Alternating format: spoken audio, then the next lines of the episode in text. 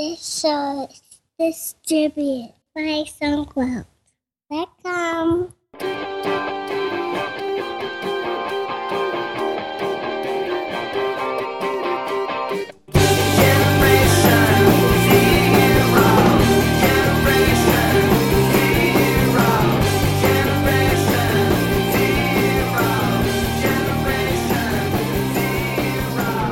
Welcome to episode 189 of TechZing, hosted by myself, Justin Vincent, Jason Roberts. Hey, Jason, how you doing? Good. How about yourself? Yeah, pretty good. Pretty, pretty, pretty good. So, what's the latest?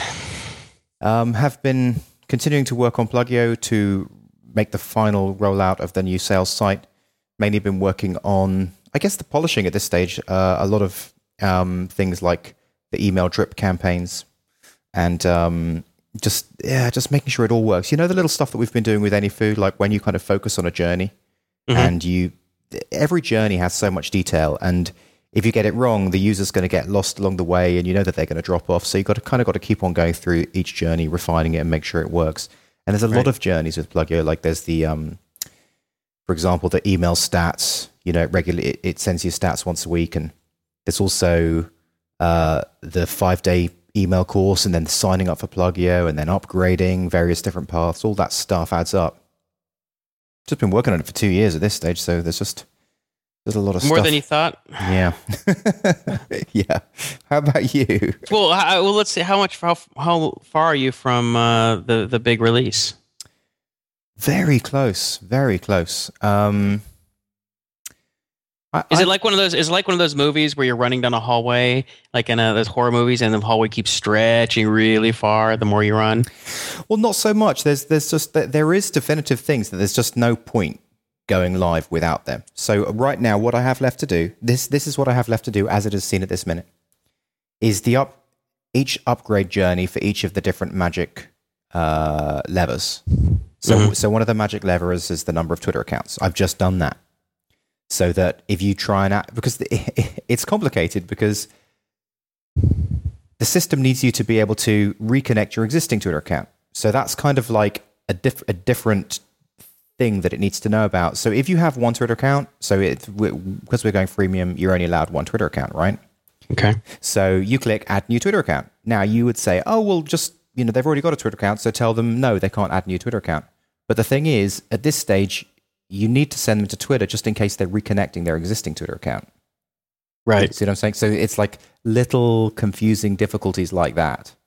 Um, so anyway, so that's the upgrade journey for the Twitter accounts, and then I've got upgrade journeys for the friend finder system and the feed system and the schedule system and all this. So each of those upgrade journeys needs to be managed very carefully to maximize the possibility of people buying. Well, and also it's the attention to detail that makes a product great as opposed to mediocre. I mean, not just in terms of upgrading or people buying it, but internally, right? So it's like when you spend that extra time and you make things extra simple and, and, and extra slick, that's when people are like, I love this thing. Yeah, oh, that's that's what I that's what I'm hoping. I think Yeah. that I mean I've got like I said I've got a lot of great feedback. I think I said this in the last couple of shows about the um, user interface, and now the sales site's going to be much better. We we had done this big stern looking corporate looking sales site, which was our first pass, but then Right. but then we spent some time actually looking at the customers. I mean, literally went went through the Pluggio database, got the Twitter handles of all of the people, and looked at their Twitter profiles and looked at those people. They're just like average people. Average people in, in what way? Average in the sense that they're not corporations or that they're not technologists or what, what are these what are these people who are what who are these people? well, I think I, I can't remember whether I told this to you offline or, or, or on the show, but like there's one there's an 81 year old granny who uses Pluggio and um, just kind of you know maybe stay at home moms and uh, people who are a, a, lo- a lot of um, virtual admins use it VAs. Okay. So instead of a PA, it's a VA. And so VAs will be typically um, a stay at home mom who will kind of have secretarial skills and they'll work for, you know, five or 10 clients or whatever as a, a sort of virtual um, assistant. And so they will want to manage, you know, five Twitter accounts, but they don't want to spend a thousand bucks with Hootsuite.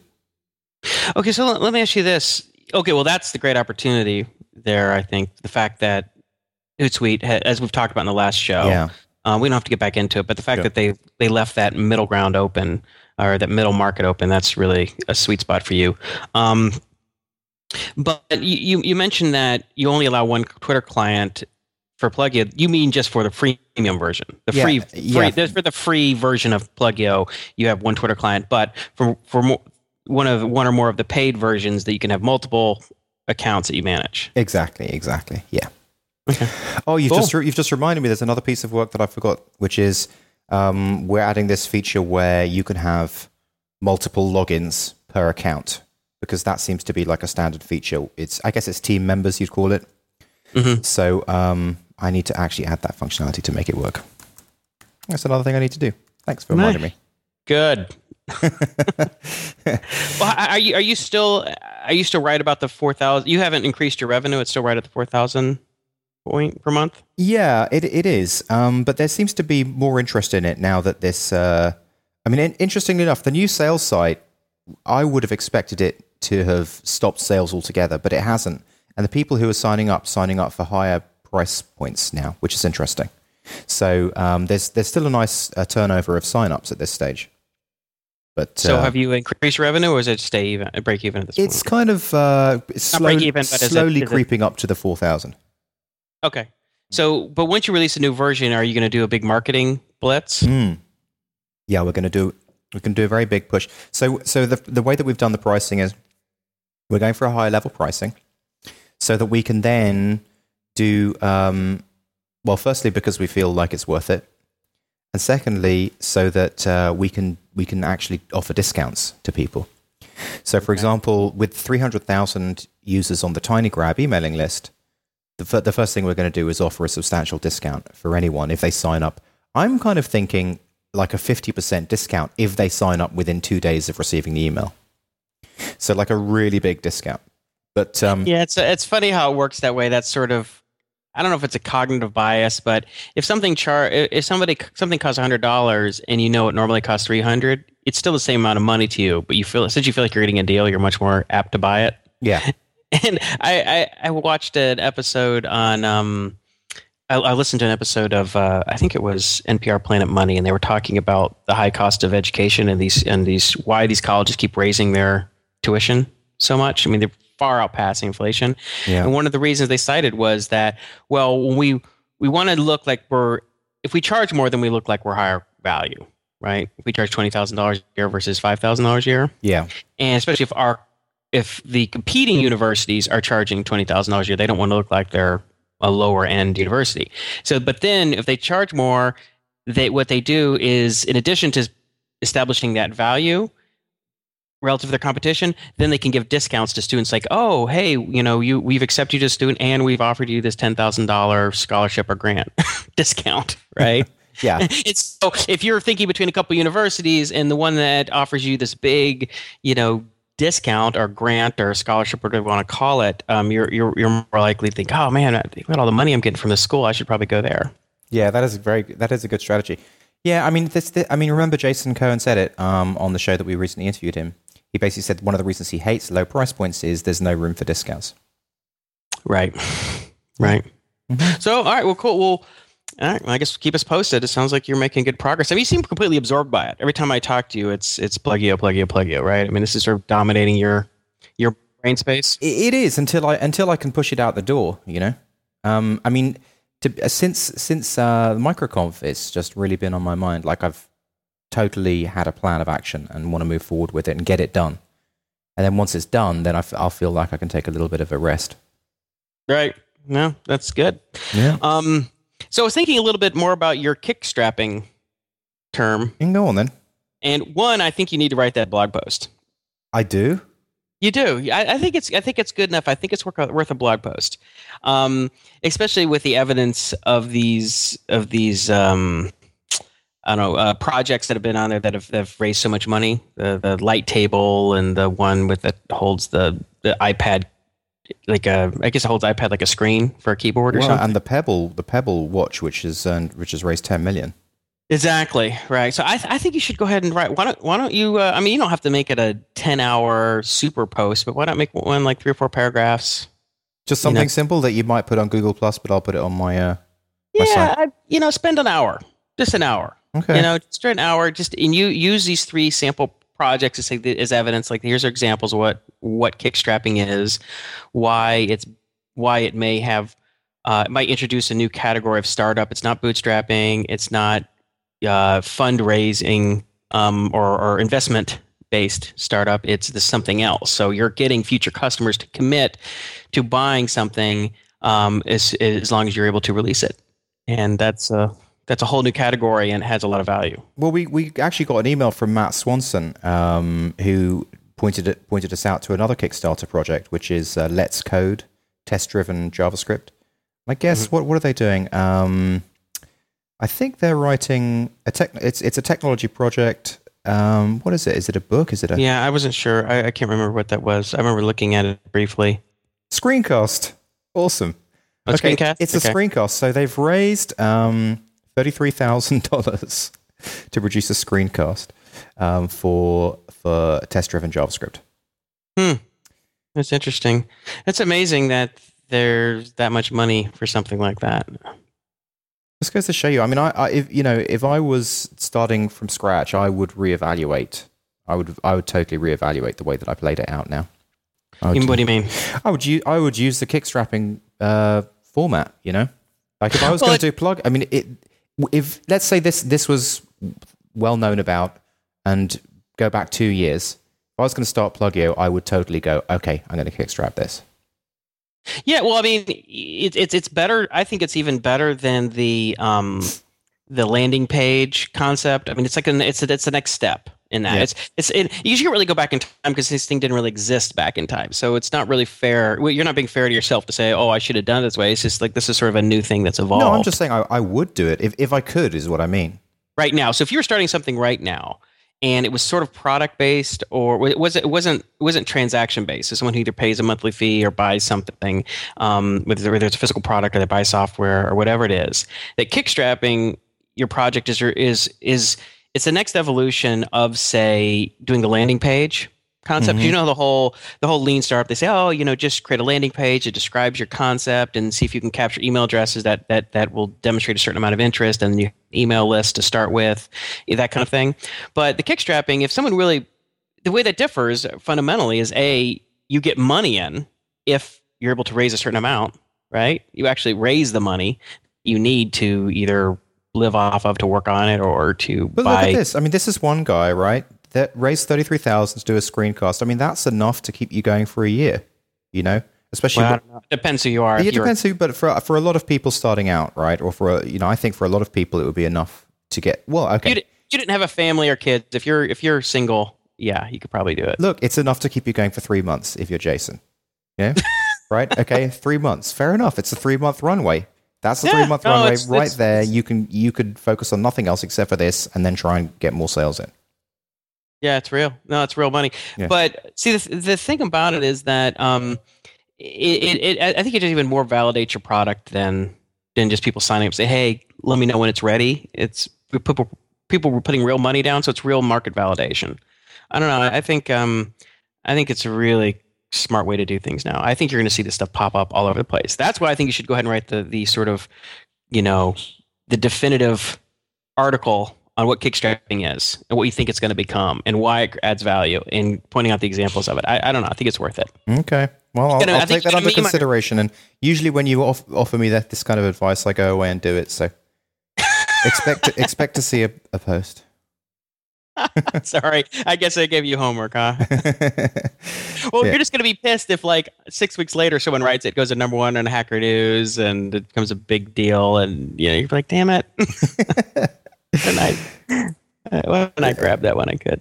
I know. I mean, I, I, I would if I was, you know, I recommend to any listener li- listen to this show if they're at the beginning of their project to seriously take this this concept on board and think about can they apply it to their project because it's yeah, it's very cool. I was thinking about it also in terms of like for political campaigns. Like, why not use kickstrapping? So it's like if you donate to some political campaign and you don't think it, like if you get a solicitation for that and you're thinking, well, what's the what's the real viability of this candidate? Well, am I just throwing money away?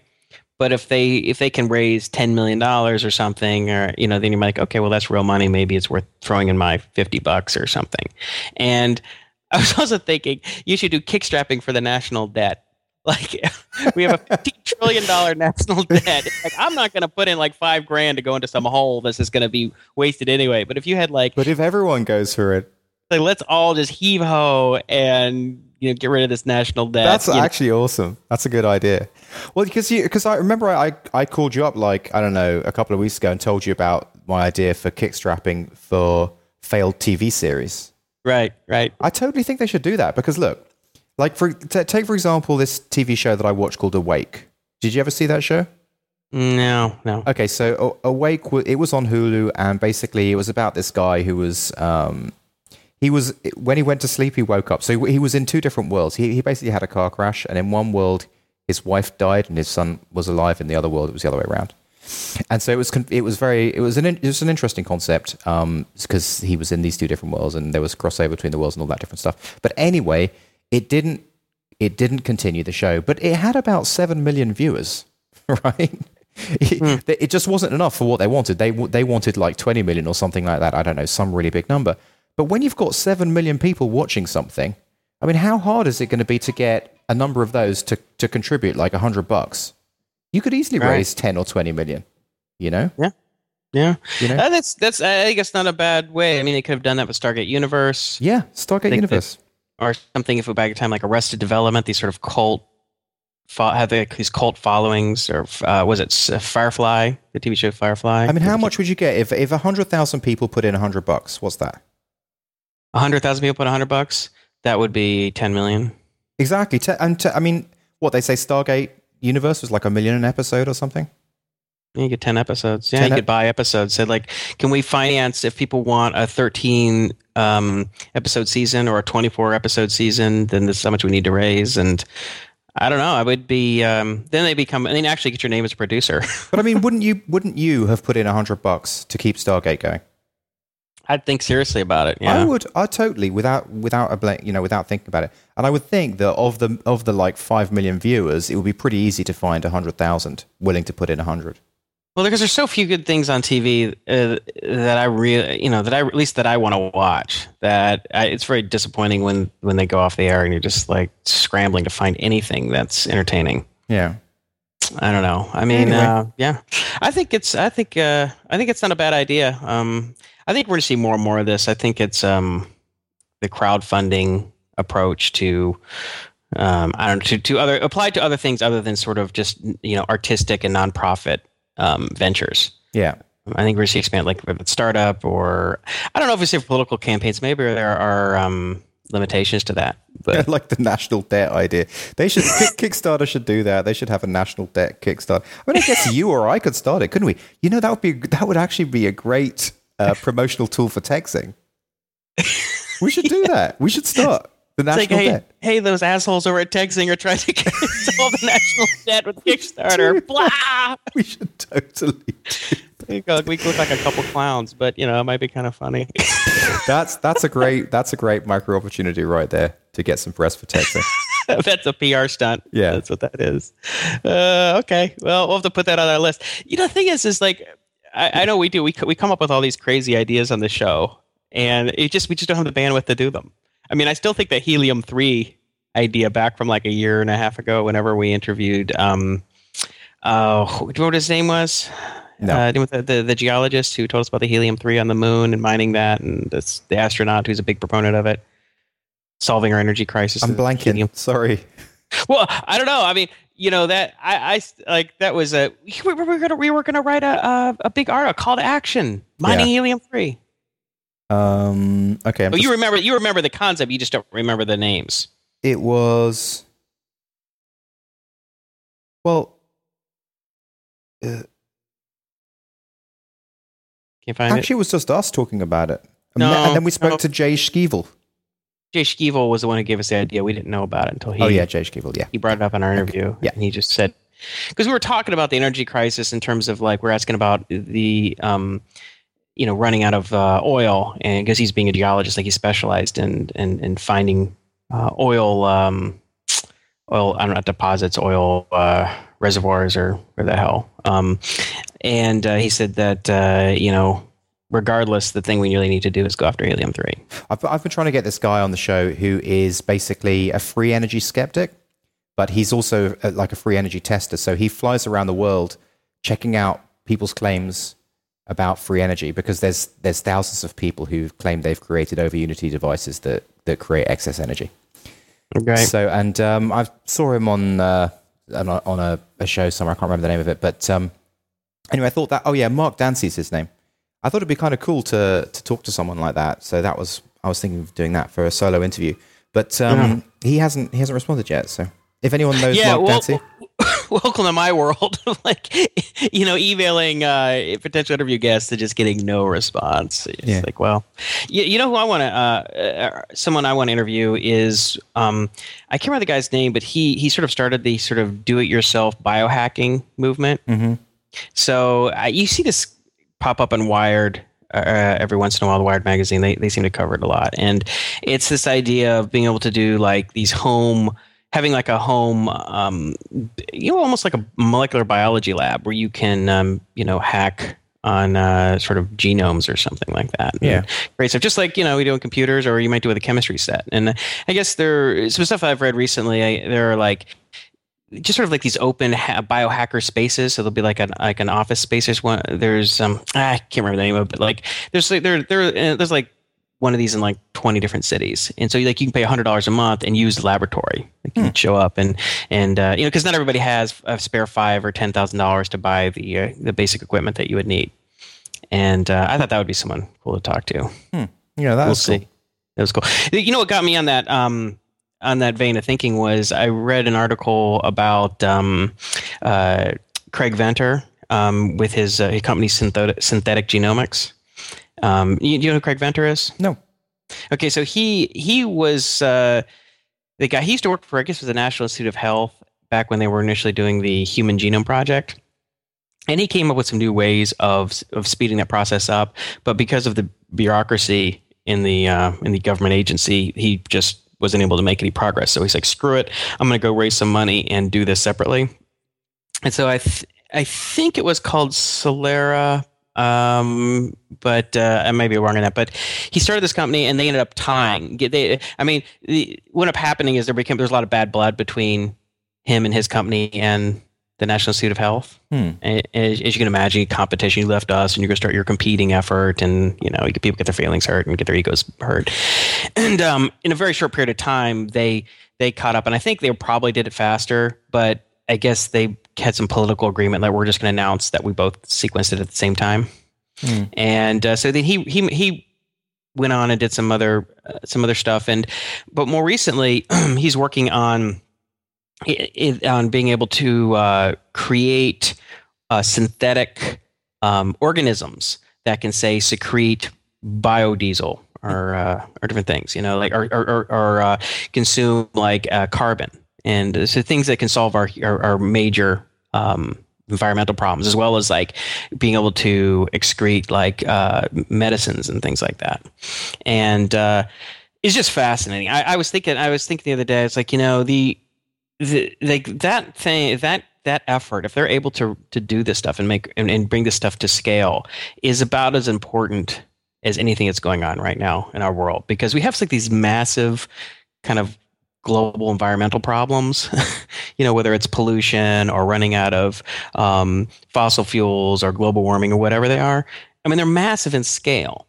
But if you had some replicating, you know, uh, single cell or, or simple organisms that can actually excrete certain things or consume these uh, pollutants or whatever, I mean, that's just unbelievable what the implications are.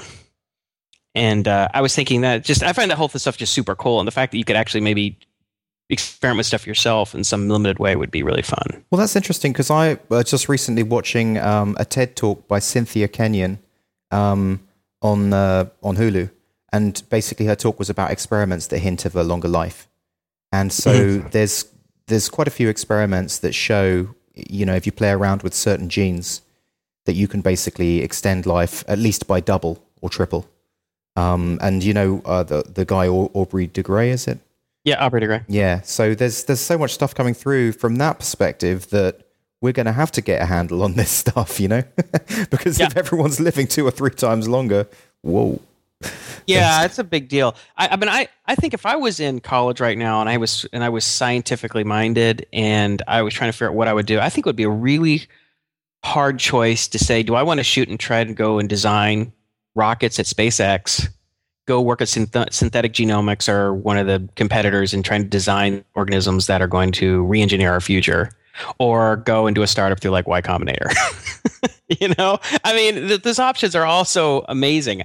That it, it, I mean, it gets to kind of depend on your bent. If you're more bio, if you're more of a biology type person, or you're more of a you know science nerd, or you're more of like an entrepreneur, I guess you kind of would lean one way or the other. But Or you could be like me and say, I want to go and start a band. You can go start a band, right? Live off four thousand dollars a year. Live in your parents' basement and drive a van with your buddies to uh, listen to twenty people listening to you play. Well, it was a good life. it was fun. Well, that's kind of stuff you could do in your early mid twenties, right? Right. It's like, uh, you know, it's whatever. But so I was thinking along the lines of this sort of synthetic, um, uh, this synthetic uh, engineering of cell engineering, and um, oh, and so one thing I was to say that so before I get into that, so Craig Venter he created they created the first synthetic cell. So what they did is they did, created the base pairs one by one. It was a million base pairs, I think, or genome. Um, uh, uh, It's a million genes or something, and they put the genome into another bacteria, and essentially what ends up happening is that genome took over and replaced the cell with what its software was. So, like the genome is the software. I mean, how do you do the, the first million genes in the first place? Like, how do you physically assemble that? I'm not exactly sure. That's something that I was I was starting to do a little research. Like, what's the process? I, I apparently it's pretty complicated. It's pretty. It's Oh. pretty. no shit. Well, but I mean, it's just like, do you use little tiny tongs, pincers? I don't know. I mean, it, I may, maybe some kind of a chemical process. I don't know if it's a mechanical process or maybe it's some kind of they use some. Uh, you know, sometimes what they'll do, it seems like they'll use simple organisms that do some replication or do uh, as a kind of like mini machines to do things for them. I mean, I'm not a microbiologist, so I don't really know, but um, it's something I want to know more about. So I, I'm thinking about doing a little more research into because I think it's really cool. But one thing I was thinking is thinking about is like I think we've talked about this, but the the you do you do you know you're familiar with the Great Pacific Garbage Patch? Nope. Okay, so there's this massive collection of plastic garbage in the Pacific. Apparently, it's larger than the state of Texas. Out kind of in between us and say Japan, kind of uh, sort of north. It's just it's just humongous, right? It's just pure plastic garbage, and it's disintegrating. It's it, a lot of it's been disintegrating into these little little beads that are like the size of like uh, you know a few millimeters across. So it's really hard to clean this stuff up. Even if you could get these giant super tankers out there collecting all this garbage, even if it didn't disintegrate, that would be hard enough. And it it cost hundreds of billions, not trillions of dollars, probably to clean that stuff up. But to actually clean up these beads that are kind of floating below the surface and the size of all the marine life, that's really not only would be really expensive, but also would kill all the marine life. But where did, the, where did the beads come from? well, the, the plastic disintegrates over time to a certain degree. It doesn't biodegrade, but it, it breaks up into these smaller beads, and so it gets consumed. It gets consumed by the fish, and it gets into the into the Why does um, it all end up in the one place? Is that because of the the, the tides and stuff? Yeah the currents and tides. It kind of goes there, and apparently there's a few collection points. A, the the Great Pacific Garbage Patch is the major one, but I guess they found one in the Atlantic, and there's some smaller ones further south. So it's it's really it's not only is it just fundamentally disgusting, it's dangerous because you know we eat fish, right? And this fish is is swimming around and all this disintegrating garbage and plastic, and, it, and I imagine it gets to a point that's probably going to introduce some unhealthy side effects to not only the marine the marine life, but to uh, Mankind. human- Right, right. So how do you deal with something like that? Well, what you'd want to do is ultimately have some engineered um, algae or something, something that can grow and live in water that would consume all the plastic. That Yeah, would but replicate. that, doesn't that sound like that algae is going to itself then become a problem? It could, but as soon as we run out of plastic, it's just going to die, right? I mean, if it consumes all the plastic, then it's dead. I mean, that's what it lives off of. So, either I, I read, I remember, and I was, I was thinking about this because I'd read an art. I felt like I'd remember reading an article about that not too long ago, and it was there's an article uh, about um, these Yale scientists that discovered this um, plastic. I mean, this this I'm sorry, this fungus that eats plastic. Well, wasn't that like a 16 year old kid or something who who discovered that? that's something else, and I wonder if I could find that too. If you could find that article, I'd appreciate it because I was I was thinking about putting all this together, and writing a little post about it. But so apparently there was this little uh, this this expedition down to the to Amazon. It was this uh, research scientist, molecular biologist, or biochemist at um, Yale, and he took down his students to tend to do some. Um, collecting samples and analyzing them, their genomes and things like that, and they found this uh, this this fungus and it, it, it actually naturally eats polyurethane, which is amazing. Hmm. Right, and it can and it can grow in anaerobic or airless envir- environments. So they were thinking like we can grow this, put this type of fungus in in these sort of garbage dumps, landfills, where there's not a lot of air under the ground, and they can just consume all the plastic. Hmm. It's like, what if you could use those cells and you can engineer a cell, uh, something, some some type of bacteria or algae, something that can live in seawater but that consumes polyurethane, all this garbage that we have floating around the ocean. That'd be amazing. Now that would be cool, wouldn't it? So it was it was Daniel Burd, who was a high school student at Waterloo Collegiate Institute, uh, basically discovered a microorganism that can uh, rapidly biodegrade plastic. Ooh, send me that link so we'll add that sure. into. I'll put it in. Yeah, sure. Heard it, you heard it here first, folks. this is the solution to our our uh, our gigantic, great Pacific garbage patch. Is we, end, you know, these seaborne bacteria or algae or something, you know, based on this. That's pretty cool. So I don't know. I, I, I'm, I'm becoming a big fan. I think I might read. I think there's a biography on of Craig Venter, uh, Life Decoded or something. That would, I'm thinking about reading. But um, so Elon Musk isn't isn't kind of good enough for you. Now you need to find Craig Venter. You need to find someone even better than Elon. Yeah, I I, I think to Craig, idolize. I, I don't idolize them. I think they're pretty cool. I'm very impressed with them. I think um, Elon is the most impressive entrepreneur right now. I think Steve Jobs has probably made the biggest impact, the fact what he was doing with Apple, but I think Elon is making a good run for that title. And I think Craig Venter is right there. I think if, if he's able to, I mean, sequencing the human genome was a big deal, and but if if if they're able to do some of the stuff they're trying to do with like creating a way that they can at a massive scale um, create organisms or algae that um, that secretes diesel rocket or rocket fuel i mean or, or gas i mean that's amazing right? I mean that's that's the, the implications of that are just um, hard to hard to overstate. Do you think that um, anyone has had the impact that someone like edison has had? Like it, in modern times is that even possible? Yeah, it's kind of interesting. You know, when you get in really early and you do stuff early, like you know, can can anyone have as much impact in mathematics as say, you know, you know Pythagoras, who created with Pythagor- Pythagorean theorem? Yeah, you know, I mean, it's so stuff so fundamental that it's used everywhere, right? So it's yeah. like later you enter fields, I think it becomes harder and harder. Yeah, you, you just become a branch on a tree and a smaller and smaller branch. So like if you enter math right now and you math and you say, Oh, I'm gonna study algebraic topology, it's like, well, you're gonna do something that's so specialized and so limited in scope that, you know, only like 15 people in the world are even understand what you're talking about. Yeah, but I guess Einstein, right, when he came up, you know, the, the things that he did kind of shook up the foundation of some pretty substantial stuff that was thought of in th- physics before that. Yeah, you. I mean, and I think that's the difference. Is like if you're able to reshape a field. I mean, that's a different thing. So, like what what uh, Einstein did, and then what the um, was it like Heisenberg and Schrodinger and and all the guys who sort of created quantum, you know, physics.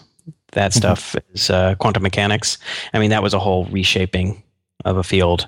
Um, I, I, don't know. I mean, yeah, I think I remember talking to a friend of mine about that. Um, he went to get his uh, PhD in um, in artificial intelligence, and we remember this is in so this is right when we're our senior year in college, and I was surprised because I thought he was going to go get his PhD in math. He was so so good at it, and he said, you know, he's like, you know, it'll take the it'll it'll take the rest of his college, I mean his I'm sorry, his graduate career just to get up to anywhere near the research frontier of like of what's going on. But machine learning was is so nascent that it doesn't take very much time before you're uh, you know it doesn't take very much study before you're at the you're at the frontier. There's just not there just hasn't been that much discovered that that that's really um, wow. Well, if that's the kind of thing he's looking for, he should get into Node.js. you can be at the front of that frontier in like by the end of a couple of hours.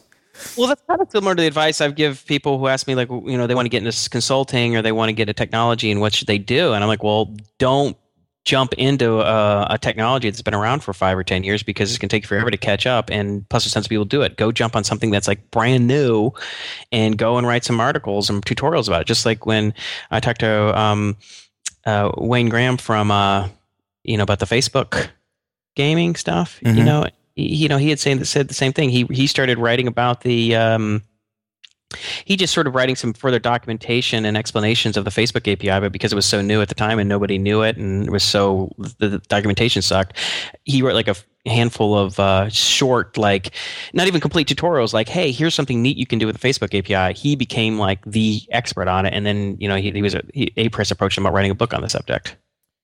Talking talking about um, the whole uh, Node.js thing, did you see the APIfy put out by Heroku? I saw the title. I didn't read it. What's the story? It's just it's just really slick. Basically, um, it's it's a little service that Heroku have put out that you can basically turn any website into a, a JSON API. So you you go there and you type in the the web page. Doesn't matter what the web page is, and you specify the DOM attributes, and it's basically going to scrape the page and return it uh, return it as JSON the DOM attributes. So I, am yeah. So, so so say for example, you you wanted to create like an API from the New York Times front page.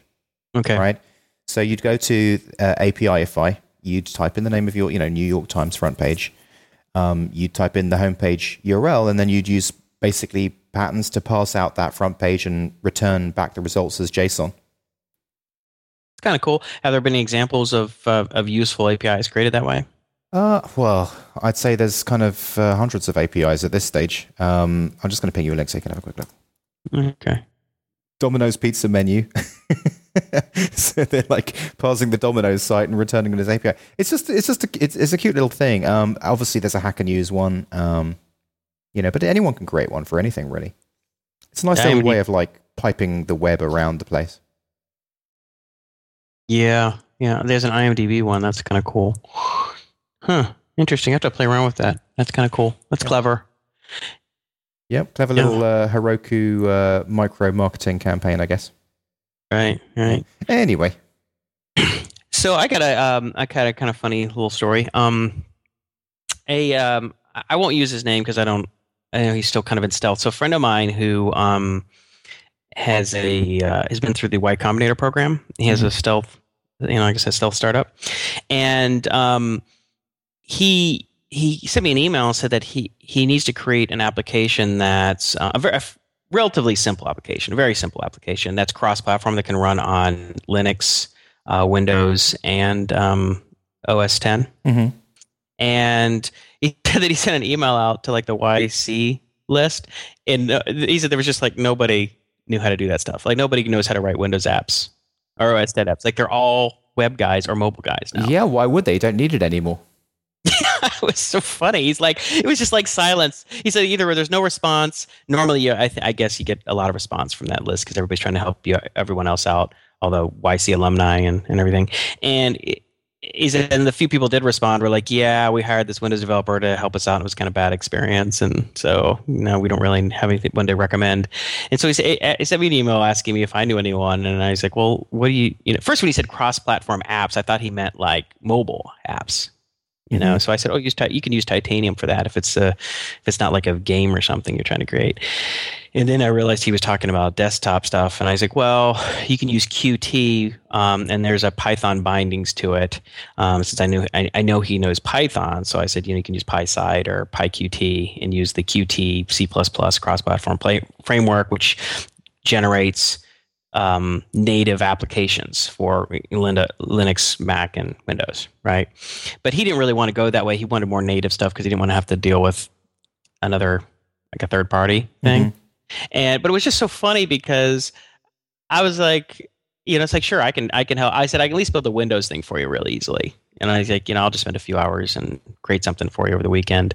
Um, and it's it's a little bit of a pain because the the, the code is um, the co- he said, well, here's the the library. And the library needs to create out of the C code. So he gives me like the C code of the interface, and I'm like, all right, well, okay, so that has to, when you build a Windows app nowadays, you use the .NET framework and you use, which is kind of like Java, uh, the Java framework, and, uh, and and the Java the JVM. It is called the CLR, Common Language Common Language Runtime Mhm. in Windows.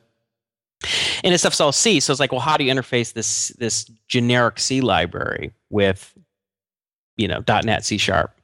And there's like a native framework called P Invoke, and it's like a big kind of kind of pain in the butt. But then the other way around is you create like a C library because you have like managed C which kind of runs on the framework, and then you you know do it. But anyway, so it is a little bit of research into like how to do this the right way and as simply as possible without having him have to without asking him to have to change his API. Mhm. And uh, but it was really funny is just that uh, nobody knows how to do this stuff anymore. It's like you you you cannot have been if you're in your 20s, you probably don't know how to build desktop apps.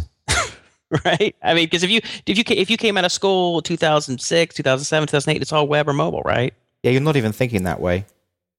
Yeah, and and if you are if you are building desktops a, uh, desktop apps for the most part, you're you're you, it would, that would probably mean that you went to work for uh, a big company, which means you're not an entrepreneur, which means you're not on the Y Combinator list, email list, right? Yeah, interesting. So, but do you, so do you think a lot of um, but there but there are still so many shareware apps. Who are they made by?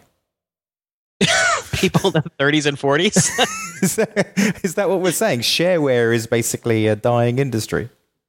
I guess I think desktop apps and people who write desktop code and, and, and people who write, uh, uh, you know, who who don't build for mobile or web are just generally speaking go, are going to be older on average. I mean, if you if you took a collection of mobile developers, or if you just want to ask people who build this stuff, like how old are you? I, I think most of them are going to be, you know, going to be have people who have been older. It just there wasn't enough incentive, or there was more incentive to build mobile and web. There has been over the last seven or eight years that the the, the gravitational force would have just probably pulled you in that direction.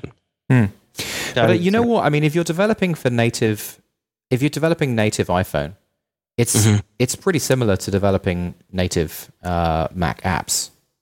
You know, you like you, it's not. Let's just say it's not a million miles away. yeah, using code because you're using Objective C and Cocoa. Yeah, yeah. You're using- Well, and I you're mean- using the same basic uh, OS framework, basically.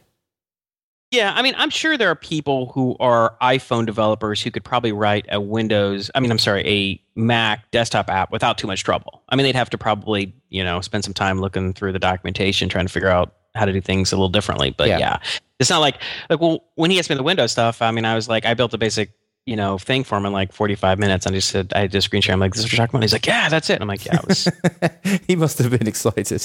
yeah, it's not a big deal. Because he said Given that it was spent so hard to find anyone, then he found you and you did it in like 45 minutes.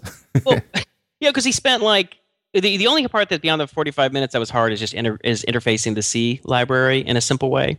That's a little tricky, but building the Windows app was trivial for me. And I, I was like, I'm like, well, what's the big deal? And he's like, yeah, he's like, I've spent the three, last three weeks trying to find someone, and I've had no success.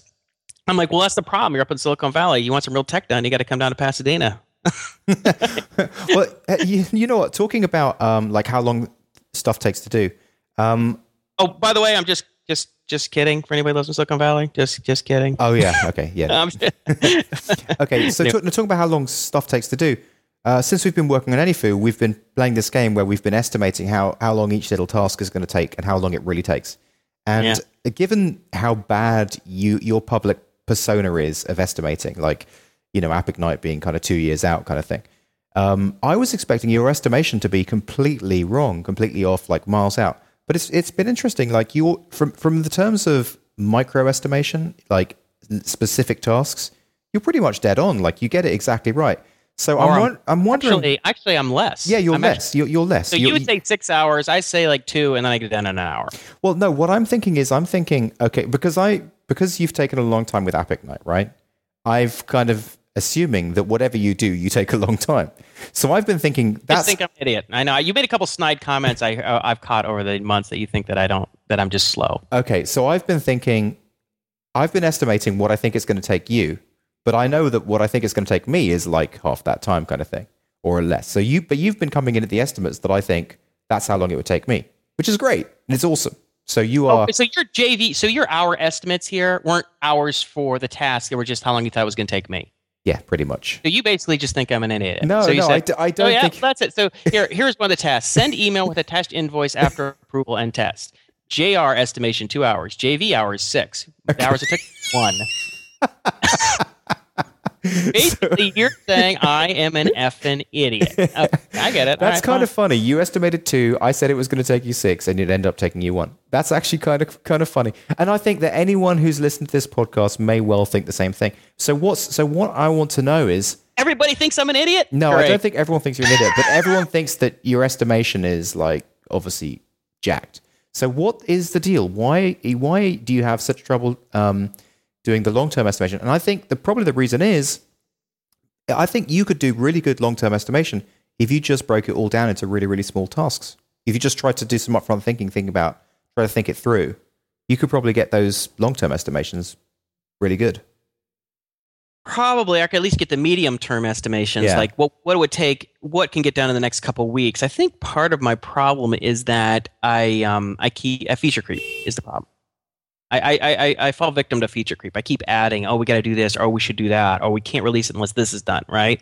Because I'm a perfectionist and I just want everything done right, and I want to do a whole lot of stuff, and so it just keeps it just keeps growing and morphing into something else. It's not that I don't know how long it's going to take me to write a chunk of code. It's just that the definition of what this thing is keeps changing and expanding. It's kind of like you know what a, the definition of a computer in 1975 versus 1985 versus 1995 versus you know whatever now i mean it's just completely different about the things a computer did i mean you, it, you know it was like you know computers doing desktop or publishing in like the early 80s when the mac came out that really wasn't what computers were thought to do in the 70s Okay, Right. so you're iteratively changing the goal as you go.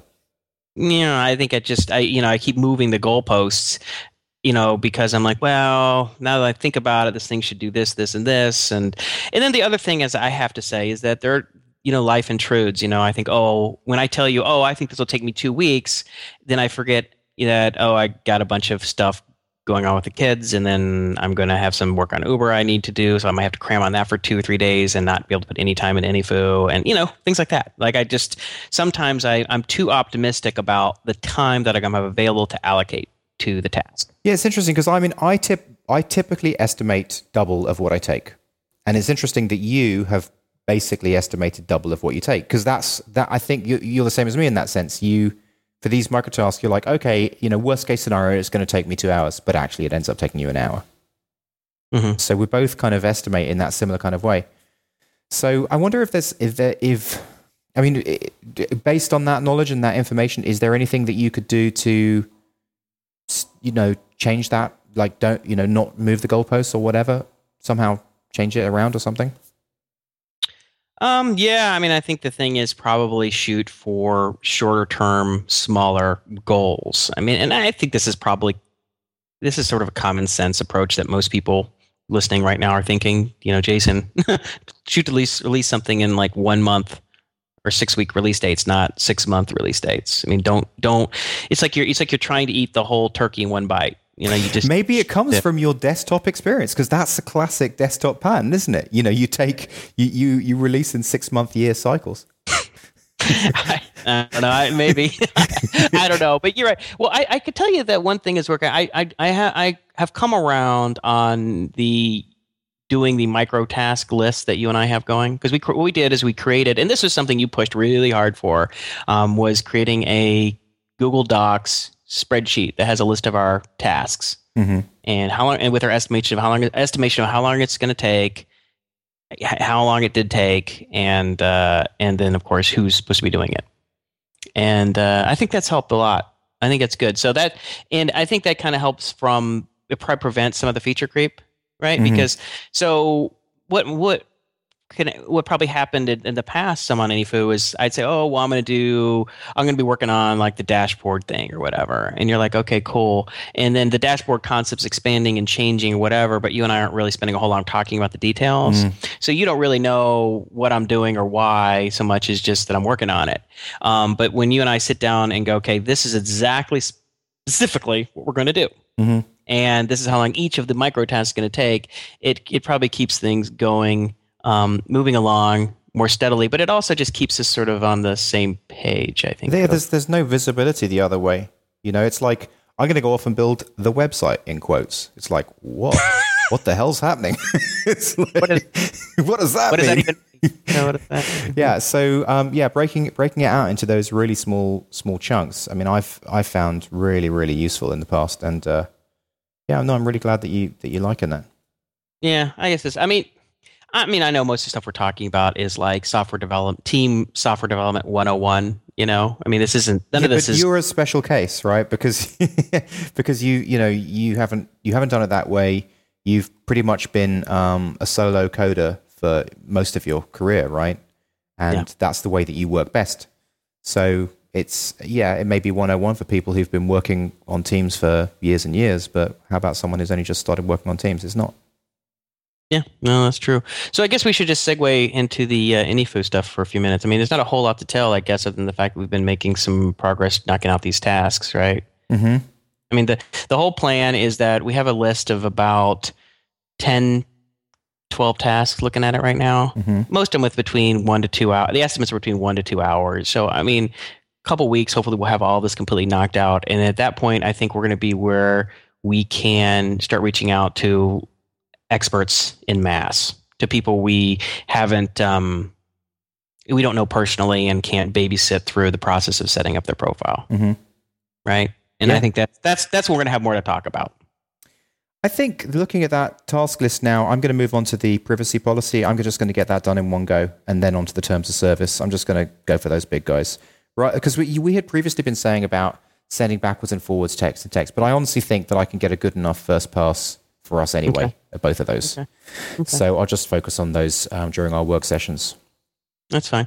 Oh, you know one thing I want to talk about. So, um, well, you know, even the fact the fact that some some of the key the stuff is missing, like the dashboard stuff, where where you can log as an expert or client and see what sessions you've done in case you need to can or have pending in case you need to cancel a session or request the time change or download an invoice from the session. This is just sort of really standard kind of maintenance stuff Mhm. that you that you want that you want that that that our clients and experts have actually actually requested you know um, and, and it actually takes up time because i'll get an email from from one of our experts say hey can you forward me the the description for that session because i deleted the email i responded and i forgot to copy it you Yeah. know just silly stuff right i mean it's just basic and um so but despite that the system is pretty it just kind of works now Yeah. even with the stuff it, it works most and it's, it's pretty so it's sort of um I don't know. It just sort of runs, which is nice. Um, and we get this next this next sort of set of things done where people the, the registration process works a little more smoothly, and the and the um, and sort of some of the email stuff and the dashboard. I think it's going to be really smooth. Um, so hopefully, most of our time will go into not managing the technology or, or writing code. It's just going to be just working, making sure experts and clients are Well, that's when the real business is going to start. I Yeah. think. Yeah. so so speaking of that um uh lance jones who uh he's our uh, conversion or ab conversion testing expert who we interviewed uh, quite a while back Mhm. um he uh he just recently wrote a post on ab conversion uh, ab testing and he didn't i don't even think he put it on hacker news or did anything big he just there was his, his um I say his girlfriend, uh, uh, Johanna Wiebe, uh, Joanna Weeb. his Weeb. partner. But they're it's like awkward. They're not they they're like they're not married. Or, I don't know. They live together. Know, whatever. So they're, an, they're an item. They're a thing. They're a famous Hollywood couple. right. They they they're they're the AnyFu power couple. So so jo- Joanna ha is the copy copywriting expert, and she's wrote copy hackers, and uh, so I guess she has like a newsletter that she sends out to her you know people who've downloaded the ebook or whatever, and so I guess they had a link in the newsletter to a little this little blog post that uh, Lance wrote, and as a result of it, he got three sessions in a week just from that. Just it's just like going to be. It's actually going to be quite easy to get work flowing through that site once we once we get it up and get some experts on there. Yeah, because oh, oh, I mean, the, the the key way to do it is, I mean, obviously, if you're already like a really well known expert and have like ten or twenty thousand Twitter followers, then all you have to do is every once in a while write a tweet out and say, hey, you know, hire me on AnyFu if you need uh, for an hour if you need help with anything. And you know, those people used to have a following because they're because people think that they're they really know what they're talking about right? And so if people follow them, and eh, you know, some percentage we're going to want re, got hand holding and, and and personal help.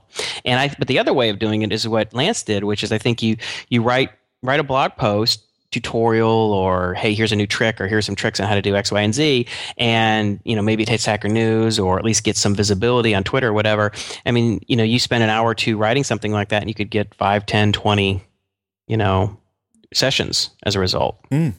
and then those people tend to come back. I mean, one thing we're noticing is that is that AnyFu clients tend to come back sometimes for this, uh, you know, the same the same expert, but also for other experts.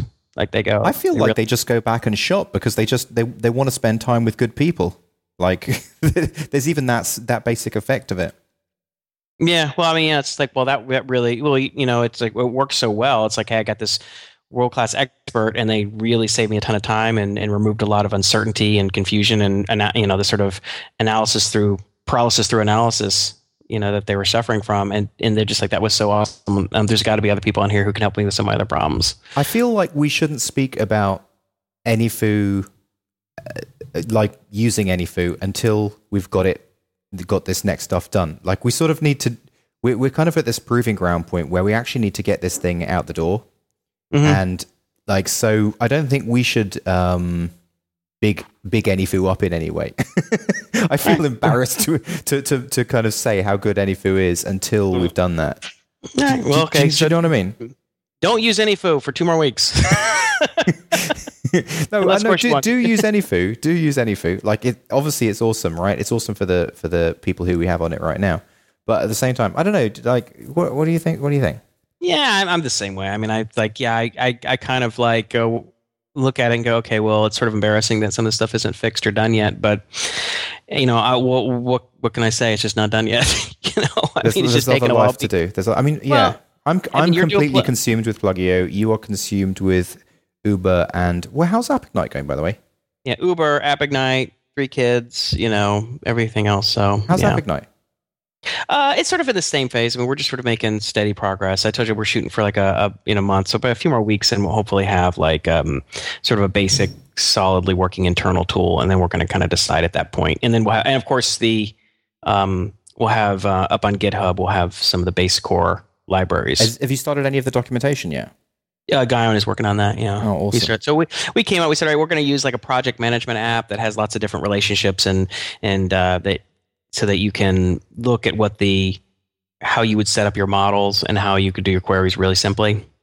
You know, something that says, okay, you got projects and users and projects and tasks and comments and tags, and so how do these things relate and how do you do all that stuff? So that's what he's writing up right now. Are you do? Are you going to do anything like a sort of auto documentation system where it kind of parses the code and looks at the comments in the code and just builds out automatic docs? Uh, I haven't really haven't really thought much about doing that. I mean, right now it's more he's more working on the tutorial, not sort of like API documentation. Okay, yeah, yeah.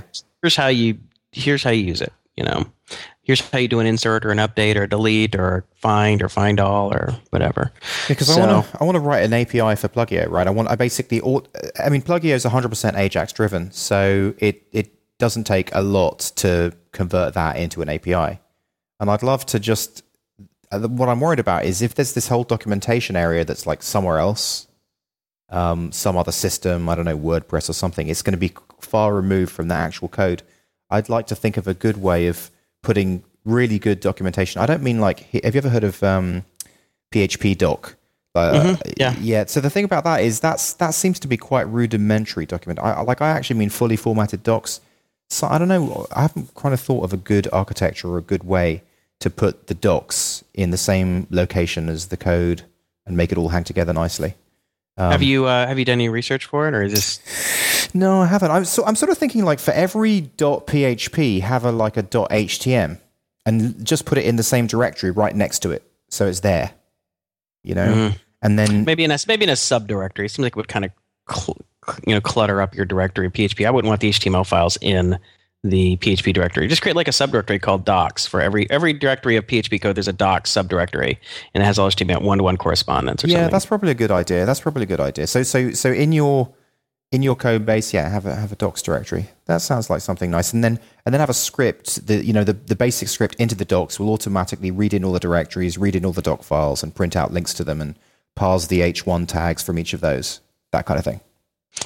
Yeah, maybe there's a way you could do it. I mean, I have a feeling PHP Doc probably does part of this for you, at least to some of this. But maybe what you could do is um, you could have a these files could be you could have a section where you could say this is custom you know writing so it doesn't replace that so it reads up with a block of code anything within this block is stuff that you're mm-hmm. adding. So that if you, you write an extra description or extra exclama- explanation that is more than you'd want in a comment section of your code but it's something that you want in the docs.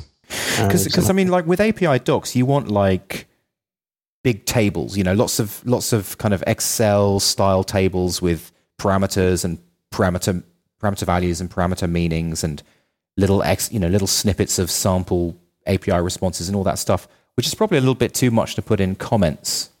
that would be that would make it that would make it really painful to yeah, read. The, yeah, exactly. The, the, source code. I hate it when I, I mean honestly, I just hate it when you have these massive the amount of comments and these huge boilerplate stuff in front of every function. It's like, ah, you know, it's just most of it is just like obvious. It's just like you're just repeating the name of the function. You're repeating. It's obvious what it does. I mean, I understand why it's done. It's just I find it a little frustrating. So, and, and then going to the next step and having even more elaborate. Um, you know, ex, explanations and examples, that would just be just crazy. That'd be too much. Plus, it'd be painful to format the right way on comments. I think it would just be, no, you don't want to do that, I don't think. Well, cool. So, um, can we switch subject, or do you want to? Yeah, sure. Go for it. So, um, I uh, I got one kind of big thing to talk about, a big idea that I have. Ooh. So I guess I'll go. I'll go into that. Yeah, let's. So, cool. um, and then a few sub sub ideas. Um, so you know, I've been teaching, as I've mentioned in the last couple of shows, I've been sort of teaching Colby, my seven year old son, uh, basic electronics mm-hmm. because he just is he's a he's a natural engineer. Just he's he's a self described engineer since the age of three. right? That's all he does is build stuff. I wake up first thing in the morning and he's got some new project he's working on, you know, and he'll work on it for days. so I started thinking like, you know, and he has this circuit kit, you know, called Snap Electronics or something. Oh, I used to love those things when I was a kid. Yeah, that's pretty neat. So he's been playing with that, and I was like, you know, I just don't think he really understands what's going on. So I think it would be better not just to just to follow directions and put together a circuit and see some sounds beep or whatever. What would be really cool is if he can understand what was going on with the voltage and current and resistance and what's a parallel how how parallel and series circuits work and you know and then actually be able to construct one from scratch mm-hmm. that did something you know it's and it's this one thing if i say okay well here's if i if i print out a magazine like you know you're, you know when you first learn your code it's like here are 10 lines of code and you actually type them in and it does something even though you don't really understand the code. I mean that's a marginal value but when you can actually write code from scratch because you have an outcome that you want you have a project you want that's really powerful. And uh, so I've been starting to teach him that, and I was like, "This is actually really cool." And I was like, "I'd love to be able to do this with like a bunch of different subjects, like say chemistry, like biology, yeah. you know, like astrophysics, whatever. And I started thinking about it. I was like, you know, it would be cool as if you could do this at a larger scale. Like you get a group of kids together and you do like a regular thing once a once a week after school, maybe with some on the weekend, and you you create sort of a, a like a a club out of it. So like in and I'm going to use a couple analogies. So for instance, um, in in in a lot of sports, particularly in soccer, you have these things called soccer clubs. Mm. And you have like your normal like recreational soccer. Every city has what they call their AYSO, which is like American Youth Soccer Association. And you just go up, and everybody, you, you know, your parent could sign you up. You get put on a team, and you play. And then, and it's sort of you know it goes for a couple months, and that's pretty much it.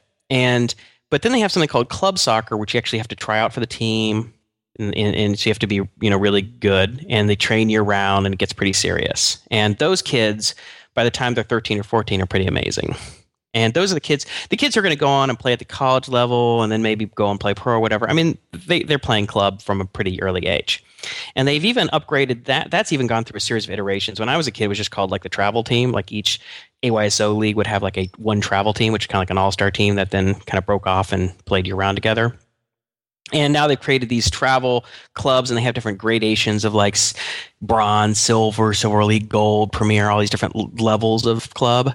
And now they have this thing called academies which are year round you're not allowed to play with any other teams or high school team or anything like that and it's real serious. And these kids are really they're really pushing these kids to go almost to be able to play at like the pro level. And they're, and sort of modeling it after how it's done in europe. Like each the academy teams are usually attached to like a pro team like Barcelona or Manchester United or you know Bayern Munich. Those all have so like like farm academies. teams. Yeah, but the farm teams start at a very young age. Like okay. they start at age eight or nine years old or whatever, probably nine years old, and then they start and they sign pro in Europe anyway. They sign pro contracts when they're like fifteen years old.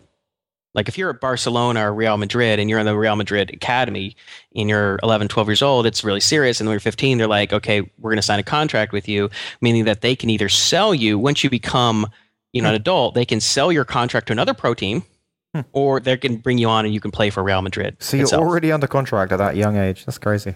I don't know how I don't know a whole lot about it, but I've I've read that and I've, I've heard that that's how it works. So in America, they're trying to replicate that um, because you know in order to get the U.S. soccer to be competitive with what's going on in Europe, they're like, okay, let's what are they doing in Europe that's different? And one of, one of the things that they're doing is they like let's get the best kids together and have them train on, with top notch coaching the right way year round.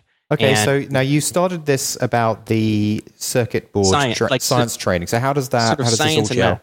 So I was kind of thinking, okay, well, okay, so let's say you have kids that are particular have a real aptitude for this kind of stuff and love it. Like they just have a passion for it, like Colby does. I mean, you know, I, I mean, Colby likes sports, but if I say, hey, Colby, want football, a lot of, or baseball or kick soccer, he's like, eh, nah, maybe. You know, sometimes he's in the mood, sometimes he's not, right? I mean, he's naturally good at all that stuff. But, but if you say, just, do you want to build a spaceship? He's always like, yes. I don't say it to him. I just walk out and he's doing it and then yeah. I walk out there again. He's still doing it, and then he's doing it some more. You know, right, I mean, okay. there's no, there's just not stopping him. He's a he's a just a force of nature when it comes to that. It's just you can't you can't stop him from taking stuff apart, which drives you know his mom crazy. she's like, "What did you do? Why did you take that apart? You know, what do you quit messing with that?" You know, and um, so it's like, well, I but there's nothing like that in the U.S. really.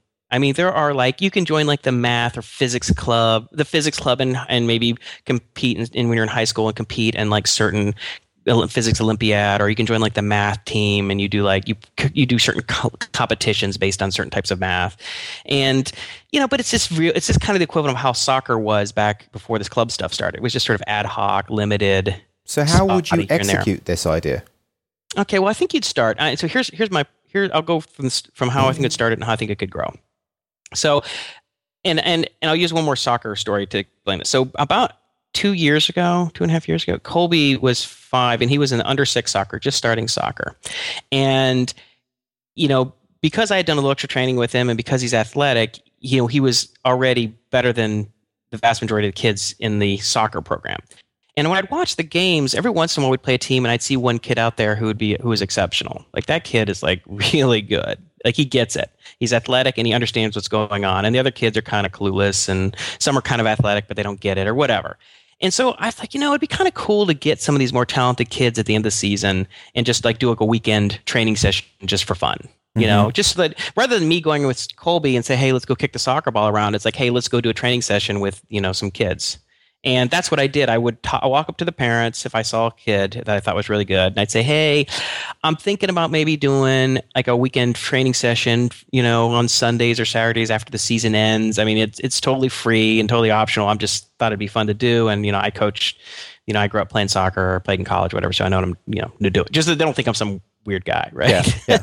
and um, and uh, you know this is my son colby and so and and and i've thought that some of the parents would react kind of weirdly to that they'd be like well what the kid's like six or my kid's six years old i mean why would you do that i mean but actually it was the opposite case they, they, they would go they were like oh that sounds great because the thing is the kids that were really good they they were kind of nuts about it, right? They were playing at constantly. They were kicking the soccer ball in the house. They're like driving their parents nuts. You know, they're like, I want to play soccer, I want to play soccer. And but then when soccer season was over after two months, there was nothing to do until maybe summer camp.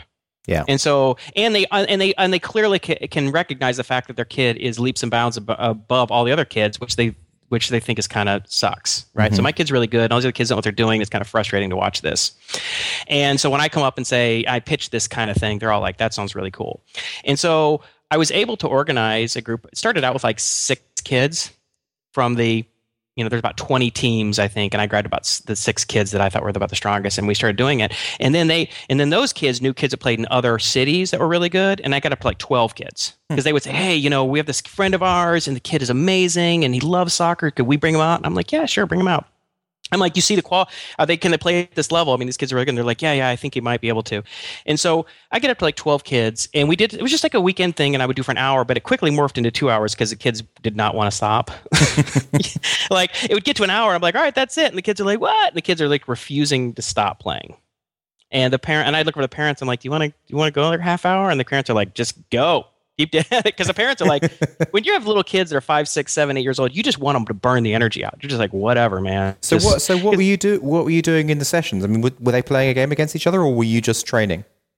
I, I try and make everything really fun with with a with a focus on fundamentals and skills. So I don't like when they because if you just put a kids to say play, they don't learn anything. They have fun, but they don't learn anything. If you just have them do drills, they pick up skills, but they don't understand how to put it in the context of a game, and plus it gets boring real quick. Mhm. So I would try and make everything really fun. I would do lots of skill work, but I would make it into games. So I would be like, I'd call it shark attack or, or dinosaur. So I would walk around like they'd be a big square and they'd be dribbling around and I'd be like, "Rah!" you know, chasing after them. They'd be like, ah! They'd running around. I'd be like, all right, you you have a force field if you can do a step over. I'd be Rah! and they'd be like, doing step overs. You better do a force field. Let me get try. If not, I'd kick their ball like you know they'd have to go run and chase it and they'd running around and it's silly and fun. Are and, you but it was sure great. you're in the right career? Should you be actually training professional soccer kids for for genuine career? I don't know, but I, I did. I, I think I did a, a good job. I was good at it because I would pay attention. I knew that I would pay attention to the skills that they need to learn. I, and I, I pushed them to a level that within four or five months they were doing th- amazing things. Yeah. just amazing stuff. And the parents were just blown away. I had them passing and doing strategy and the kind of control. Like they just after seeing AYSO, they're just like, this is unbelievable. And it was part of that. Like, do you remember? There was like Team Black, the story about an IBM, the testers from back in the 60s or 70s, when they took all the best testers and put them together and they became a whole, they rose to a whole new level of testing. Like they were not five times better, they were like 20 times better at testing. They would find, they could find bugs in anything. The point that they intimidated all the software engineers because the black, they, they and they kind of bound together. Do you remember that story? No, I don't. It sounds Oh, it's called awesome. Team Black. Yeah, I'll put a link to it. It's called Team Black, and they just the the idea was like, well, if we get all the best testers and we put them together, maybe you know we could have a better testing group, and it was exceeded far beyond what they thought. They they they they, they started all wearing all black. They only wear black suits and black hats, and they were you know they like took it seriously, and they they That's were awesome. just badasses, right? It Yeah. rose to a whole other level. And that's what you do when you bring when you, you bring all the best people together and you raise the standards. It just starts to shoot through the roof, way beyond what people usually would predict. And so, and and um, so I thought I could do the same thing with the kids, but I really wanted to make it fun. I mean, the goal was three things. One, it's got to be fun. If it's not fun, you're just killing their passion, right? You're making it to work.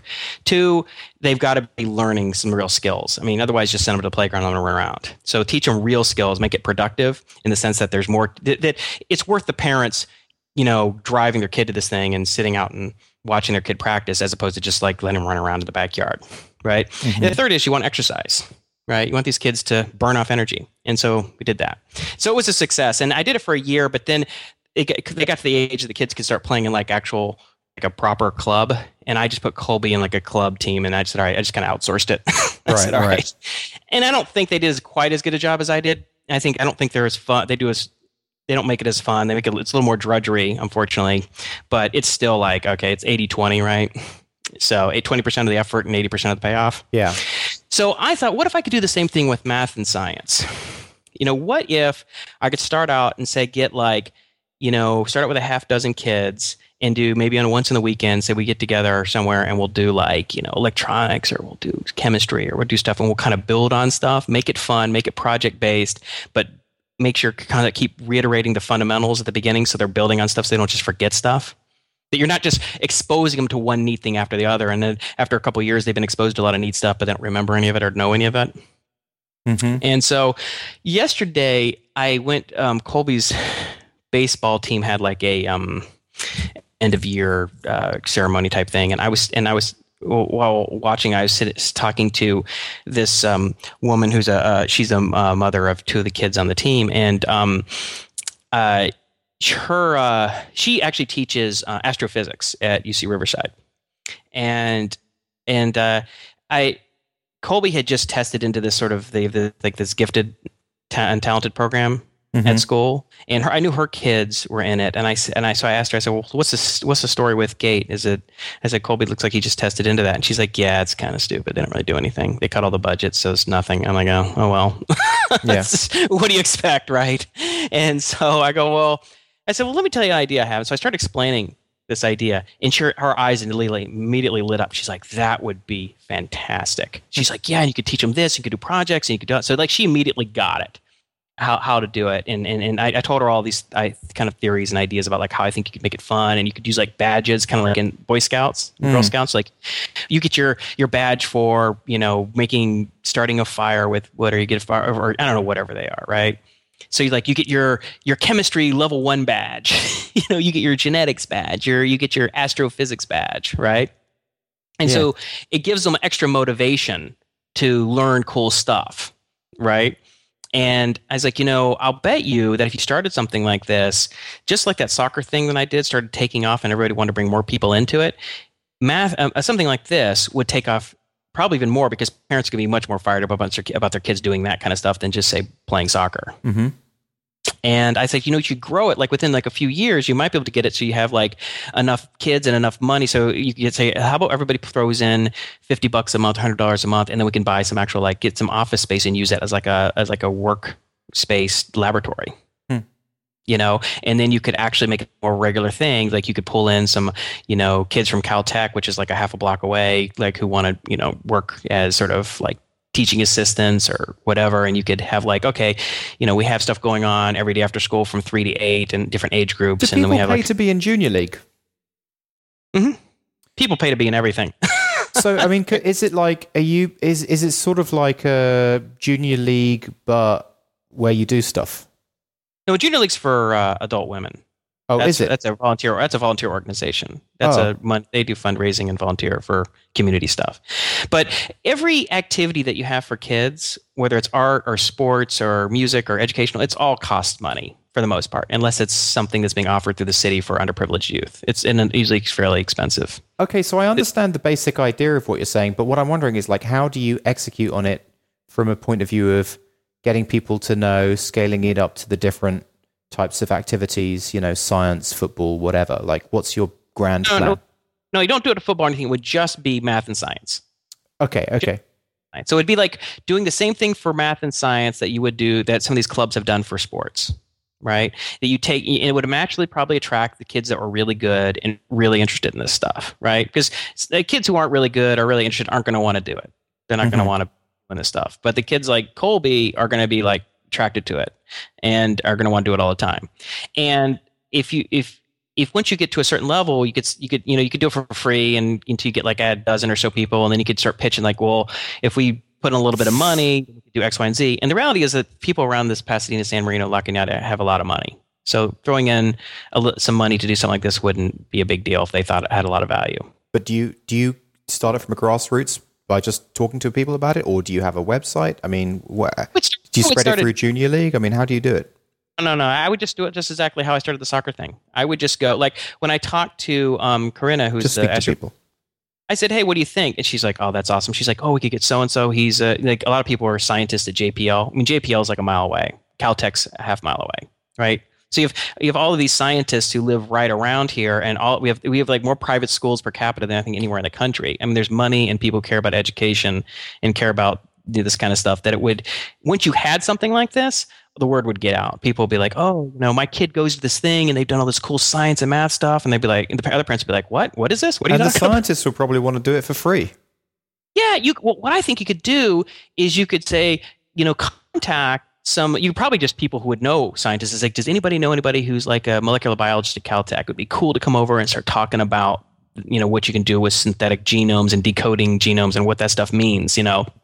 And you know probably somebody would know somebody. I mean i know a fair number of scientists in the area and I, and i don't even know that many compared to probably other people. And then once you start developing a little network there'd probably be a lot of people would want to get involved just for the fun of it. And if they had kids then they would definitely want to get involved. Well, I think it's a great idea. Yeah i think i'm going to do it I think you should. I think it's I good. think, I think I'm going to start something small.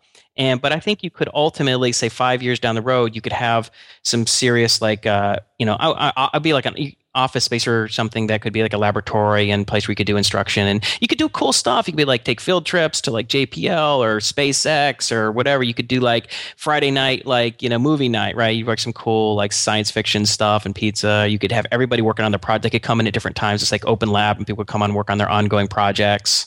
You could do badges. Say, oh, I want to get my math, my uh, number theory badge, or I want to get my you know game theory badge or my genetics badge or whatever. Sort of like the scouts, except for your brain rather than for nature.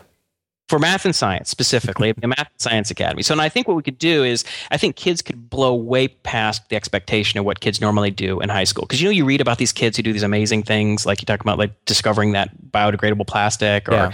nine-year-old to create an iPhone game. If you, those are a lot of kids who did that on kind of on their own with probably minimal supervision. If you had sort of a a group of people who are really helping these kids go as fast as they can, kind of like Derek Sivers, there is no speed limit concept. Yeah.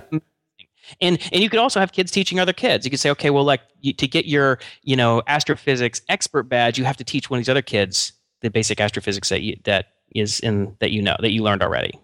Yeah, know, that's you- a very nice idea. I like it. Self kind of self replicating and kind of and because I think a lot of kids who are into this stuff they like want to do it, but there's nothing to really do it. And then the stuff they do in school is kind of boring and kind of limited. And it's just limited to like regurgitating information or taking tests, which is kind of boring. And they really have no idea about how really cool most of this stuff is and how it works in the real world. And I think if you make it project based and you also show them the really cool stuff, like you pitch it to them, like why is biology cool? Like you, you do the like the kind of stuff Craig Venter is doing. That stuff is cool. But as soon as you just start talking about a cell and like you know memorizing the parts and they don't really understand why they should care, it's just kind of like ho hum, Mhm. right? You say, all right, you want to talk about physics? Let's talk about SpaceX. Let's talk about like, what it would take to launch a rocket into orbit. I mean, what does that mean? How do you calculate that? You know, you know, I, I think you could pitch it in a certain way that, and I think you can also dig into cooler stuff later. Like you can skip a lot of the preliminary stuff and just focus on the, just the basic stuff that you needed to to do the cooler projects. Well, this could be your big idea. Like you said, you said you'd you'd wish you'd done a bigger idea. This could be it. So this, I mean, but no, but seriously, because if you you could you could you know if you could um you could change the shape of the the kids of America. Well, yeah, man, but we'll start with, we'll, start with like three. Start with three. so Rennett's uh, daughters, and then you know maybe get one or two other kids, and um, get like because she said next year when she, her teaching load is going to work out, so she'll have all her afternoons free. She's like, I would, she's like, I would totally have time for this. She's like, I- she's like, I'm in. So I said, well, uh, my plan is I'm going to write like a big blog post article that's going to explain my whole theory. It's going to be called a blueprint for the Ultimate Math and Science Academy, and I'm going to like write down like all the things of how I think you want to make it work. Basically, all like learn all the new learning theories and how to make it fun, how to make it kind of add gamification to it, how you can push kids way uh, actually allow kids to accelerate and go way beyond where they would normally go, all that kind of stuff. So when kids go You ready just point parents to your blog post. yeah, that's what I mean. So here's here's here's here are my real thoughts on this. This is how it would work, and um, then I think you could go from there. And uh, yeah, so that's the plan. Yeah, That's I like my- it. So because I, I mean I, I'm doing stuff with Colby The Electronics and that's working well, but I'm like you know I think we could scale this up a little bit and make it even more fun because if I'm just doing it with Colby. You know, it's hard. Sometimes you forget to make time to do it, or kind of falls aside because a lot of stuff is busy. But if you have some like a regular thing that you have with other kids, it becomes a thing, right? It's like that's part of the schedule. Sundays at 11 a.m. to 1 p.m. Is, we're doing, you know, you know, Math Academy, Math Science Academy, or whatever. Mhm. I just got to come up with a name for it, Genius Labs or something. know, Yeah, I like it. something cool. So awesome. uh, really, really nice. so it's just an, it's an idea. I think if I start pursuing it, we'd probably pursue it in the fall. I'll kind of just kind of consolidate some ideas and come up with a map for it, and then maybe get something going in the fall. Love know? it. So well, thanks. So um, I, I got two smaller things I wanted to talk about. Do you have? Do you want to? No, I'm I'm pretty much all out of stuff. I just had um, one quick thing, which is uh, it's on Hacker News today. Why you shouldn't discuss your startup name names in cafes. There's just Oh, there's just a, there's a group of guys going, oh, we've got such a cool startup, cool cool startup idea, and they're they're talking about their their startup idea. Oh, it's so cool. Oh yeah, we'll call it this.com, that.com, this.com. And then there's a guy sitting on the table next to them, and he's like, uh, at the at the end of their discussion, he's like, "Hey guys, uh, I just registered all your domain names. If that you just shouted out to each other, if you want them, uh, talk to me." What a jerk. Yeah. Wow. Yeah, Yeah, that's pretty annoying. That's too bad. that was all I had. That's it. That's it. um, you know, one thing along with the whole the whole learning stuff, Mhm. I was up. Um, you, you remember I talked about the spaced repetition learning, this memorization. I've Yeah, talked about that's why we're waiting for memory hole. yeah the memory hole, and that was all based on some of the theories, at least were, that came from the uh, SuperMemo um, software. Mhm. That the- and I, I reread the article last night. Uh, it was like a 2006 article on Wired about how the guy created this because you have this exponential decay in your um, in, in in the information that you remember, Mhm. and by re- by repeated and ex, uh, spaced um, exposure to this not to these facts or information, right at the point you're about to forget it, that's when it is best to reinforce it. And uh, I, but I, I found something called spaced um, learning, which is different, which I'd never heard of, which was really cool. And it was, I guess, it was first um, uh, written about in a 2005 um, article in Scientific American. And the idea that these these researchers discovered is that if you if you have if you teach something to for to somebody for like um you know say 10 minutes you do like 8 to 10 minutes of like exposure say like i'm gonna you know i'm gonna teach you calculus. So i'm gonna start teaching about what a derivative is. We spend 8 minutes. Then what you do is you take a 10 minute break and the 10 minute break is key. And you, you make sure you're doing something else. You can go like, do exercise you can go run around whatever. Do something other than thinking about the derivative okay? Then you come back you do it for another 8 to 10 minutes and then you take another 10 minute break and then you come back and do 10 more minutes. And it turned out that the way that the um, way your synapses and everything is stimulated that that that really makes it a long-term memory as opposed to a short-term memory. Hmm. which it was interesting. I was like well how would you combine that with like spaced repetition? So so i mean because apparently they both have scientific evidence supporting them. So it seemed like you'd want to do in your first exposure you kind of do it in that way like quick bursts like here like explain it and then go off and do some else, you know whatever and then the next you you know three days later you present it again in some kind of limited capacity and then like two weeks and three months and whatever So are we saying it's better to do that than it is to sit down and learn the same thing for half an hour? Oh yeah, way better. Because what happens is you you want to excite the synapses again two more times, and you want the you want to uh, use a different part of your brain. So you don't want because apparently it's that it's the letting your brain go into a different mode where it's thinking about something else, and then come back to it, and you re-excite those same synapses or whatever. That's crazy. So you learn. So basically, every hour you split into two in in in a sense, two sets of ten minutes, one on and one off, and you can Well, just, three, three, three sessions broken up by ten minute breaks. So five, five on, off, on, off, on. So three 10 minute, 30 minutes, you do three 10 minute chunks separated by 10 minutes, or three eight minutes separated by 10 minutes. So what's the total time? I don't know, what's it, 30, uh, 46 minutes, I guess that would be, right? So forty six minutes to learn any. sp- So but so it needs to be uh something that you that you can get through in ten minutes, kind of thing. Yeah. Well, they said what, what they discovered is that people learn it way better than if they did one sitting. And that also that um, they could you could cram because you only have ten minutes you can cram a ton of information in that ten minutes. That's interesting. That's Uh, cool.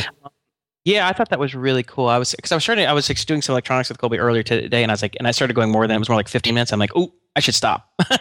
we come back a little bit, you know, and um, and, and and and then reinforce it rather than sitting for a long time. But it also reminded me of an article we had read about. Um, do, do you, we discussed this probably three or four months ago? It was about the um, oh, what was it called? Um, it was a kind of um, wasn't practice it was like directed practice or something i can't remember the term for it but they were talking about like what what what what differentiated uh, or deliberate practice is what it's called um, dr so what what differentiated say like world class or, or experts in a certain field versus you know people who are just good say music. Oh, it was the it was the level of focus that they put into their training for shorter periods of time. That's right. So they would go very small bursts, 10, 15 minutes, and then they would take breaks. Whereas the people who weren't ex who, were, weren't as expert would tend to spend longer periods of time kind of dicking around, you know, doing stuff that they kind of already knew. So what they would do is for the 10 or 15 minutes or whatever when they burst, they would really stretch themselves. So if you're a pianist, you would do try and do scales that were just really hard for you, just beyond what your your competency was, and then you would take breaks, and then you'd come back and you'd constantly push on those things that were just beyond you, hmm. and it kind of reminded me of the spaced learning. They would burst of just intensity of either bringing in new knowledge or or working on skills that were just beyond you, that were just was hard because it was beyond you. Hmm. And, and and in aggregate, it was much less time like they were like the experts the musicians and the chess players actually spent less time training and were less stressed about it and were better than the uh, than the other people does this seem kind of similar yeah I mean, I think it's kind of a. I think it's. I think it's the same phenomenon, just just sort of uh, manifested or just in different ways, skill based, say, than just pure information. So I think that's. If I was doing like this math science academy, that was one of the things I'd try and follow that kind of a pattern. So are you still thinking of doing some software that helps you do that, or it, would you use someone else's? I'm really thinking about creating this little memory hole project just for myself because I just keep getting pissed off that I forget stuff that I want to remember, that I'm constantly grasping for facts and information that I knew or should know, and I just kind of can't. Well, I feel the same way. I mean, that's why I'd like you to build it so I can use it. Yeah, I think I'm going to build it pretty soon. I mean, it's going to be real simple. I'll build something real simple that maybe just you and I can use at first because I don't. I'm not going to make it a big thing. Just, just, just good enough that like, you know, it's it it's it solves the problem. And then so George, George has come in a few times and said, "How long are you going to be?" okay, I got one last thing based on this, and we'll cut it. And okay, then uh, sure. the topics, but we'll save those for next week. Okay. Um, the you know, there's an article I read. It was um, about um, about memories, and that's why I want to talk about now because it's so it's so related. Yeah. And they talked like uh, it was from Wired magazine. Let's see what is the article is like in March, and the, the and the title on the front of Wired it says "One pill to erase your worst memories." Want to try it? and what they could do, what what they discovered is that people who have like post traumatic stress disorder, you know, people like go to war zones or or maybe see some horrendous um, car accident or something that just affects them forever. People have been attacked or raped and things like that, and they just it's just it continually affects them and like they relive it. They have like flashbacks to it all yeah. the time. You know, and you hear that happen to people from veterans all the time. They come back from war zones and they're like, they hear like a, a backfire from a car or firecracker and they literally freak out and they just feel like they're in the back in a bomb zone again. Yeah. So where they were, I guess there was some researcher was doing it, and then it turns a lot of people thought it was BS, but then it turns out that actually his uh, his his uh, experiments worked. And the bottom line is, I guess there's a certain type of um, enzyme called, uh, was it called like P, PKM zeta, zeta or something? And that, I think when you, when you bring up a memory, this, uh, or, or this this uh, this enzyme w- goes to reinforce it. So basically, what happens is is when they put they give you a drug that kind of inhibits that, like you don't you no longer remember it. it erases it because it, it turns out the way, the way memories work, according to the research, which is really interesting, is that when you remember something, when you when you make a memory and then you come back and remember it, you are making a new copy of it and you're deleting the old copy. The old copy doesn't exist anymore. Hmm. Isn't that it's gone. It's like, and so if you create an enzyme that doesn't allow you to make the new copy, the old copy's gone. So you're basically loading it into memory. You're loading it to memory, and if you are able to save it to disk, it's off. It's off. It's out of the hard disk. It's deleted. So it's like if I bring something out of the hard, it's like every time you bring something um, from a web page to database, you do a delete on it, and if you don't do an update on that or save, it's gone. That's forever. nuts. And so what they were also doing is um, they were talking about like they would give people um, ecstasy uh, and uh, you know the, the drug ecstasy and and it would give them so when they would so when they would ask them to like describe the memory so like let's say that you saw this horrendous traffic accident and it's just and you can't get out of your head and it's just, and it's you're just it's just a problem then you describe the whole thing and then what happened is the next time you, you would come back to it and read it to bring it up, you would re- read it to yourself, you would be, be on ecstasy. And so, and then would associate this really positive feeling to the actual facts of the of the incident. Oh my lord! And they tried some other drug stuff. So um, I thought that was kind of interesting. But they said that's also kind of why people tend to forget um, uh, the facts. Like the facts evolve because every time you make a copy of it, it's kind of like the Xerox. Like it's less. It tends to be less accurate, right? So like you like the the twentieth copy, you're just reinforcing the things that you recalled the last time, as opposed to the actual the initial recollection. That's weird. I mean, in a way, if you play around with those enzymes, there must be a way to also create photographic memory by basically stimulating that exact same enzyme, basically forcing you to remember everything.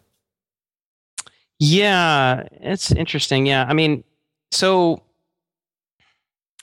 okay, a couple things about that. Uh, I think that they were talking about one of these articles. I was reading a bunch of memory stuff last night, and one of they were one of the articles they're talking about how you have. I guess it was in the SuperMemo Plus art, um, article on Wired from 2006, and they're talking about how you have the recall strength and a there's something like the storage strength and the recall strength or something like so all these memories we have are there it's just our recollection like we just can't pull them up and so these couple different i don't know uh, you know so there's two, there's two, two, values assigned to each one so the strength of the memory and their ability and your recall ability and um, and so if they're always there then there's got to be some way using some kind of uh, like you said some kind of enzyme stimulation or chemical that would allow it to just like easily but recall. always there goes against uh, retrieve and delete.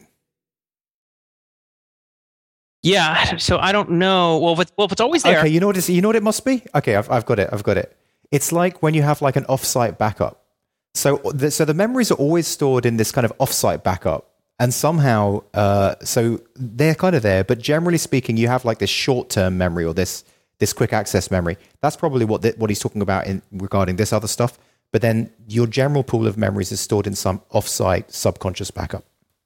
Right. So it's always there, but it's like if you if you don't pull it up, it doesn't mean it's gone. Right. You know, deleted though if you don't if you don't have the enzyme to to save it again or or whatever. So I think and so when you think about like being re- represented like the whole spaced learning concept like you know 10 minutes on 10 minutes off that sort of thing and you go okay well what's actually happening with the recall and storage in those three 10 minute bursts. I'm wondering. Mm-hmm. So it's recall, you're restoring the same information. I think part of it is maybe making slightly different connections. I wonder if you present the information in slightly different ways. Like you make different connections, like you have different recall patterns because you know sometimes you see things visually, like there are diagrams and stuff, and sometimes you see equations, and sometimes you might see a, a, a, an actual physical demonstration or somebody speaking, talking about it as opposed to re- reading it written form. Mm. You know, connection because you've heard like certain types of things in memory they say like if when you're studying it, there's a couple things that really increase your ability to recall which is one is the space the space repetition thing we talk about SuperMemo plus the second thing was um, active recall versus sort of passive recall so if i if, if, if I keep showing you the, the question and the answer without you having to think about what the answer is, just looking at the question. So if I do a flashcard and I show you one side and I say, okay, here's a, here's a vocabulary word, what's the definition? And you have to sit there trying to recall it. That works much better than if I just keep if I show you the word and the definition together. Yeah. And and uh, so active recall. The other one was um, doing it in different places. so if you're if you're lying on your couch studying, then the next time be make sure the library, next time be the cafe, you know, it because you have different the context of where you're learning it affects creates more connections or something. Mm. And so I it might also work is if you if you're if it's if the, if the if the information comes at you in different ways. So maybe you watch a video about it, maybe you do some problems, or maybe talk to somebody about it, something like that. All right. Not, so. I don't. I go on and on about this, but I think that's. I think we're out of time, and I think Georgie's going to kill you if you don't get out. so, um, yeah. Uh, but we'll do. Um, I'll, I'll keep you posted on the uh, my uh, math and science concept because I think that I think that might be kind of a cool thing to talk about if I can get it going. Yeah, it sounds awesome. So, all right, that's a wrap. We're out.